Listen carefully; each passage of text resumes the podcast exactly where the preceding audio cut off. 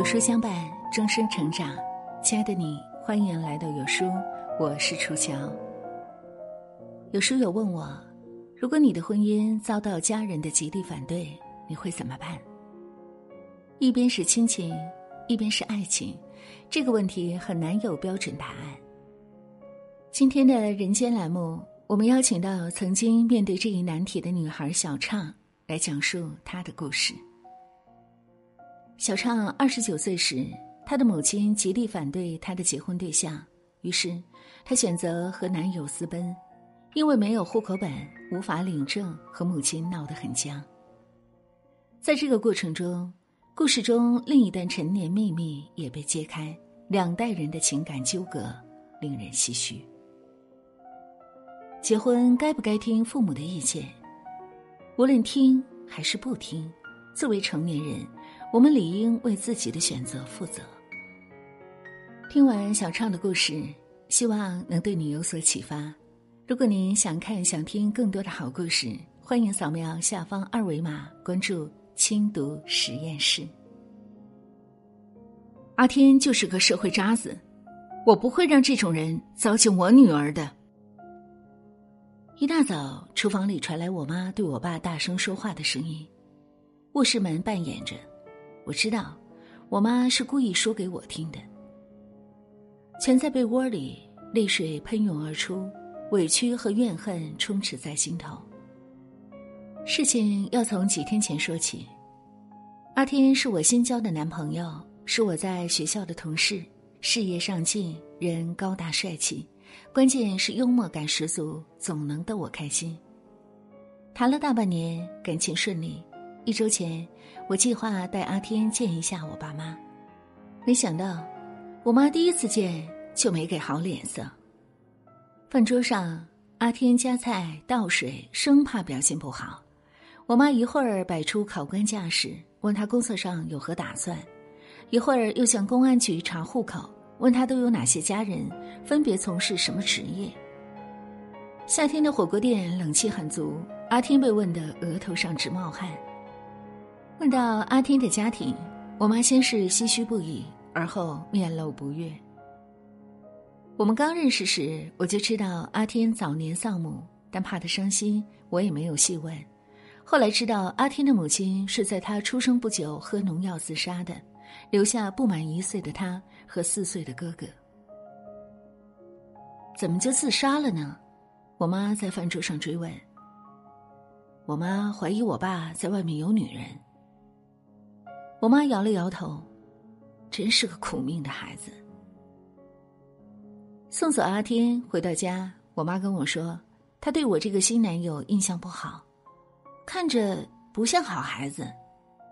我问原因，她说，这孩子徒有其表，眼珠子乱转，你妈看人很准啊，不会坑你的。另一边，阿天对我妈印象也一般，阿姨看起来挺严格的样子。第一顿饭后，我妈和男友就莫名其妙地结下了梁子。尤其我妈一听说我晚上要跟阿天出去吃饭，保证一周都没有好脸色看。我在被窝里流泪的原因，不只是因为我妈不喜欢阿天。三年前，我谈过一个很喜欢的男朋友，是我妈托邻居介绍的，硕士毕业，年纪轻轻就当上科长，我妈对此赞不绝口。而她不急不躁的性格也是我喜欢的。唯一的不足也是致命的，她家庭困难，只拿得出两万块钱彩礼。一开始我妈说不在意她的出身，除了多次提醒我婚前要守住身子外，别的什么都不干涉。可到了谈婚论嫁的时候，我妈却因为彩礼太少和男方的妈妈多次交恶，几场骂战过去，前男友提出退婚。之后我妈又费尽口舌劝导我说，一切都是为我好，很快又开始着急我的婚姻大事。妈妈最大的愿望就是你今年能结婚。这句话我从二十七岁的生日听到了二十九岁的生日上。这几年亲戚朋友介绍的相亲对象一个接一个，甚至有离异后带娃的，但靠谱的太少。有一个奇葩男上来就问我，我想让两个孩子，你不会是丁克吧？这个咱们都得说清楚啊！”气得我刚落座就走人了。年龄给女性的压力肉眼可见，用我妈的话说，二十岁的女孩是橱窗里的娃娃，精致好看；三十岁的女人就是打折商品，在落灰的货架上等人挑选。我不喜欢这个比喻，可现实就是这么残酷。二十五岁起，我的眼角有了细纹，身边的闺蜜个个结婚生子，很多已经生了二胎，每次聚会都让我倍感压力。要不是遇到阿天，我都认定了会孤独此生。我还私下请懂点占卜的熟人算了一下姻缘，对方也说这回靠谱。我和阿天的感情进展并没有被我妈的不悦干扰，我们又交往了半年，感情很好，我愈发认定他就是我的命中天子。考虑到年龄都不小了，我们打算领结婚证。那天，妈妈坐在客厅昏暗的灯光下一言不发，我还没开口要户口本，已经脊背发凉。妈，我想跟你说说我跟阿天的事儿。我们想下个月领证。他一愣，显然有些吃惊，随后一字一顿蹦出几个字儿：“你太随便了。”我看到你坐在电动车后面，脸贴在人家后背上，你不觉得害臊吗？我一辈子清清白白，老了倒是毁在你手上了。他接着说，不明白他哪儿好，是高干子弟，位高权重，还是学富五车？我妈一改平时对我恨嫁的模样，变得挑剔起来。我就你这么一个女儿，你不能胡乱找个男的就嫁了。我想说，我都二十九岁了，凭什么干涉我结婚？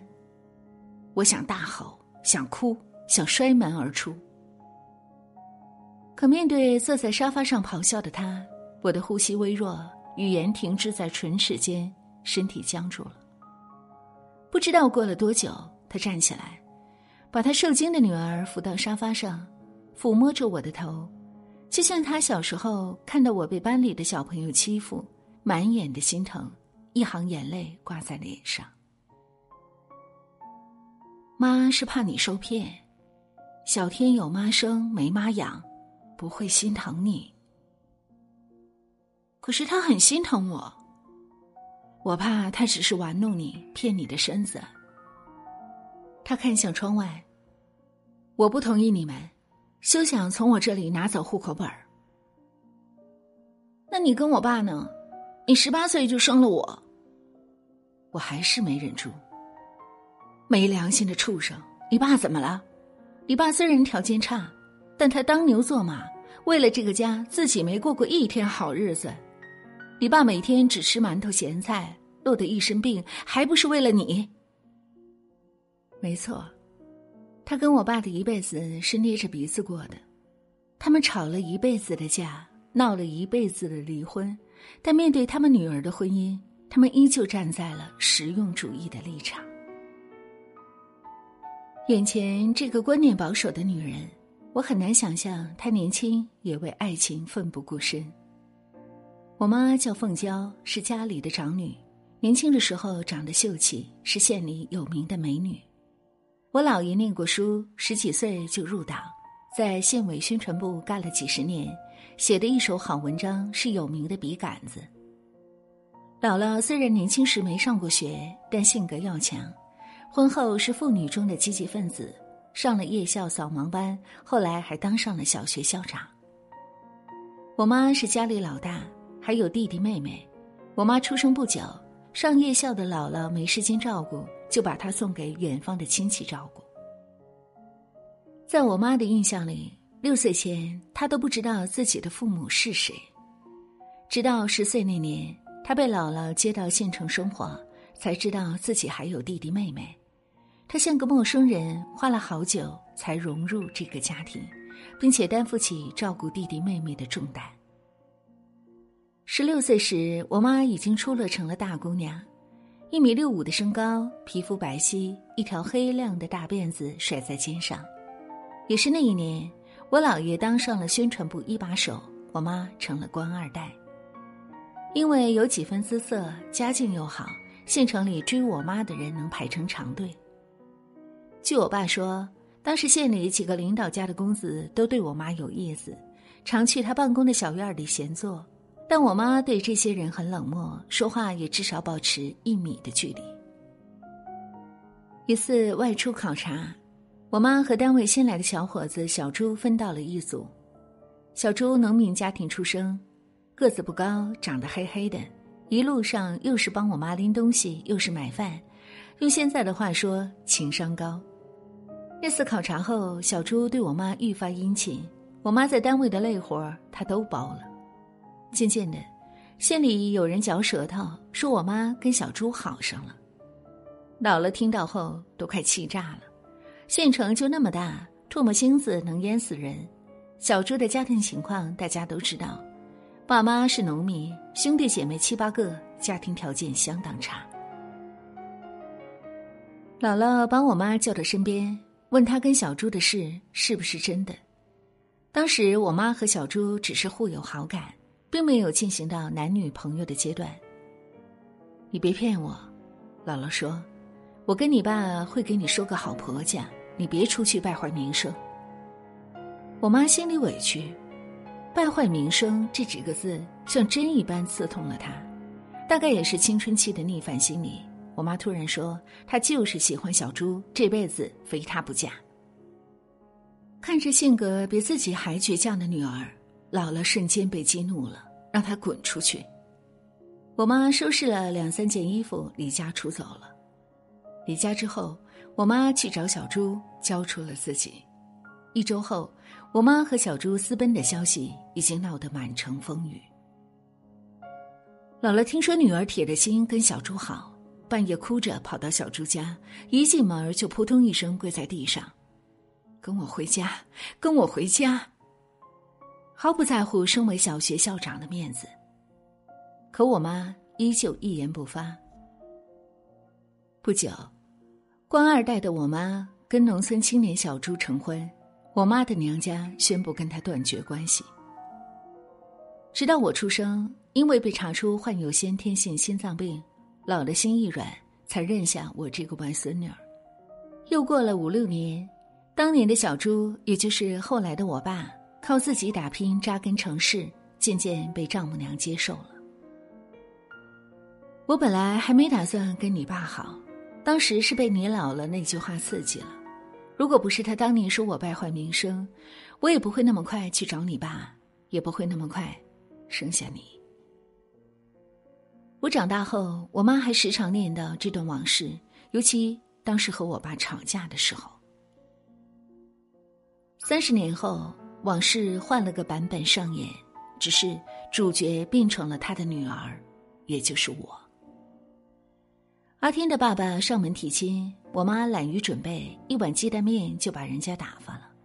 饭桌上，阿天提出购置婚房，我妈一脸嫌弃，说自己要钱没有，要老命倒是有一条。我们所在的城市房价均价达到两万，阿天的爹满脸堆着笑说，要不首付两家各出一半。我妈不肯，说买房就没有女方出钱的道理。她跟我爸辛辛苦苦养大了女儿，从小当公主捧着，如今给别人当了媳妇儿，本来就是赔本生意，再出钱她气不过。最终阿天家东拼西凑付了新房的首付，我也没要求房本上写我的名字。那个周末，我和阿天去买婚纱礼服，晚上独自拎着大包小包回家。进屋后，我妈看到，狐疑地问我是不是真的打算结婚了。看到我不耐烦的表情，她的情绪瞬间被点燃。你知道结婚意味着什么吗？她大声问我。因为你奶奶家那些破事儿，我和你爸吵了一辈子，早就没有感情了。这些年，要不是因为你，早就离婚了。我想起记忆里他们的争吵，为芝麻大点事儿都会吵得不可开交，可是这与我何干？随后，他又开始嫌弃阿天的家人，说把他们那天送的礼盒都扔了，还说阿天一定是看上咱们家的家境了，心机太深。又说我是那种见了男人就不要命的女人，不仅不要脸，还不要爸妈。那一晚，我彻底放弃了与他对话，拿着东西离开了那个家。我和阿天私奔了。我们在外面租房子住，商量婚期，订酒店，拍婚纱照，发请柬，紧锣密鼓准备婚礼，再也不听我妈的唠叨。偶尔对阿天说起我爸和我妈年轻时私奔的故事，有些得意，也有些惋惜。得意的是自己和当年的他都勇于追求爱情，惋惜的是多年婚姻的消磨，他已经站在了他当年的对立面上。两个月后，婚期将近，婚礼前一天，我突然忐忑起来，生怕我妈在婚礼现场给我捅娄子，脸色难看，怠慢宾客也就罢了，抢了司仪的话筒给我出丑，说当妈的反对，那就完了，宴席肯定进行不下去。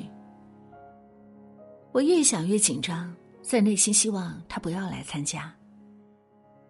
当天早上，我妈表现得很正常，送亲时她哭得一塌糊涂，拉着我的手交代结婚后要好好过日子。婚宴上，她随我敬酒敬了几桌，有亲戚朋友夸我丈夫帅气，我妈在一旁连声道谢，说我运气好，这么大年纪还能找到如意郎君。她的表现好到了出乎意料。婚礼结束，我搬进婚房，她也不提给我们户口本让我们领证的事儿，我假装不在意，也不再给她打电话。几周过去，我接到我爸电话，说是给我一个重要东西。见面后，我爸拿出户口本说让我们去领证。我说我妈同意吗？他没吭声，接着说，你妈对小天不满意，所以一直不给你户口本，她会想通的，一代人有一代人的生活。又过了几个月，我都没怎么回过娘家，更没给我妈打过电话，彼此还在冷战。我爸时常和我通风报信，说家里一切都好，让我多回家。可每次想起他当初骂我的那些话，我想回到那个家的念头就熄灭了。婚后一年多，我怀孕了。我爸知道后高兴得不得了。电话那头，我听到一个熟悉的声音，不住地催促我爸。又过了些日子，我爸开车送来几床被子和几个手提袋。打开袋子，里面全都是给宝宝做的一岁前的衣服，从半袖到棉衣，纯手工，都是一针一线缝成的。我错愕地看着爸爸，他说，都是我妈做的。从你爸婚礼那天起，你妈就准备给未来的宝宝做衣服了。你妈性格倔，一直怕你在感情的事上将就。没听他说完，泪水已经模糊了我的眼睛。原来他一直反对的不是我私奔，而是怕我过得不幸福。无论是小畅还是他的母亲，其实都是原生家庭的受害者。为什么我们总是被自己最爱的人伤害？有书君看过一本畅销四十年的原生家庭经典著作，很适合解析这个故事。长按识别下图中的二维码，关注轻读实验室，在对话框里输入关键词私奔，查看故事后续以及心理学解释。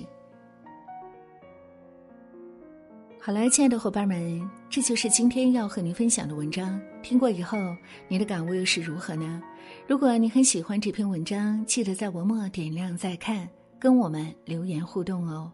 这样有书就能每天都出现在您公众号靠前的位置了。另外，长按扫描文末二维码，在有书公众号菜单免费领取五十二本共读好书，每天有主播读书给你来听。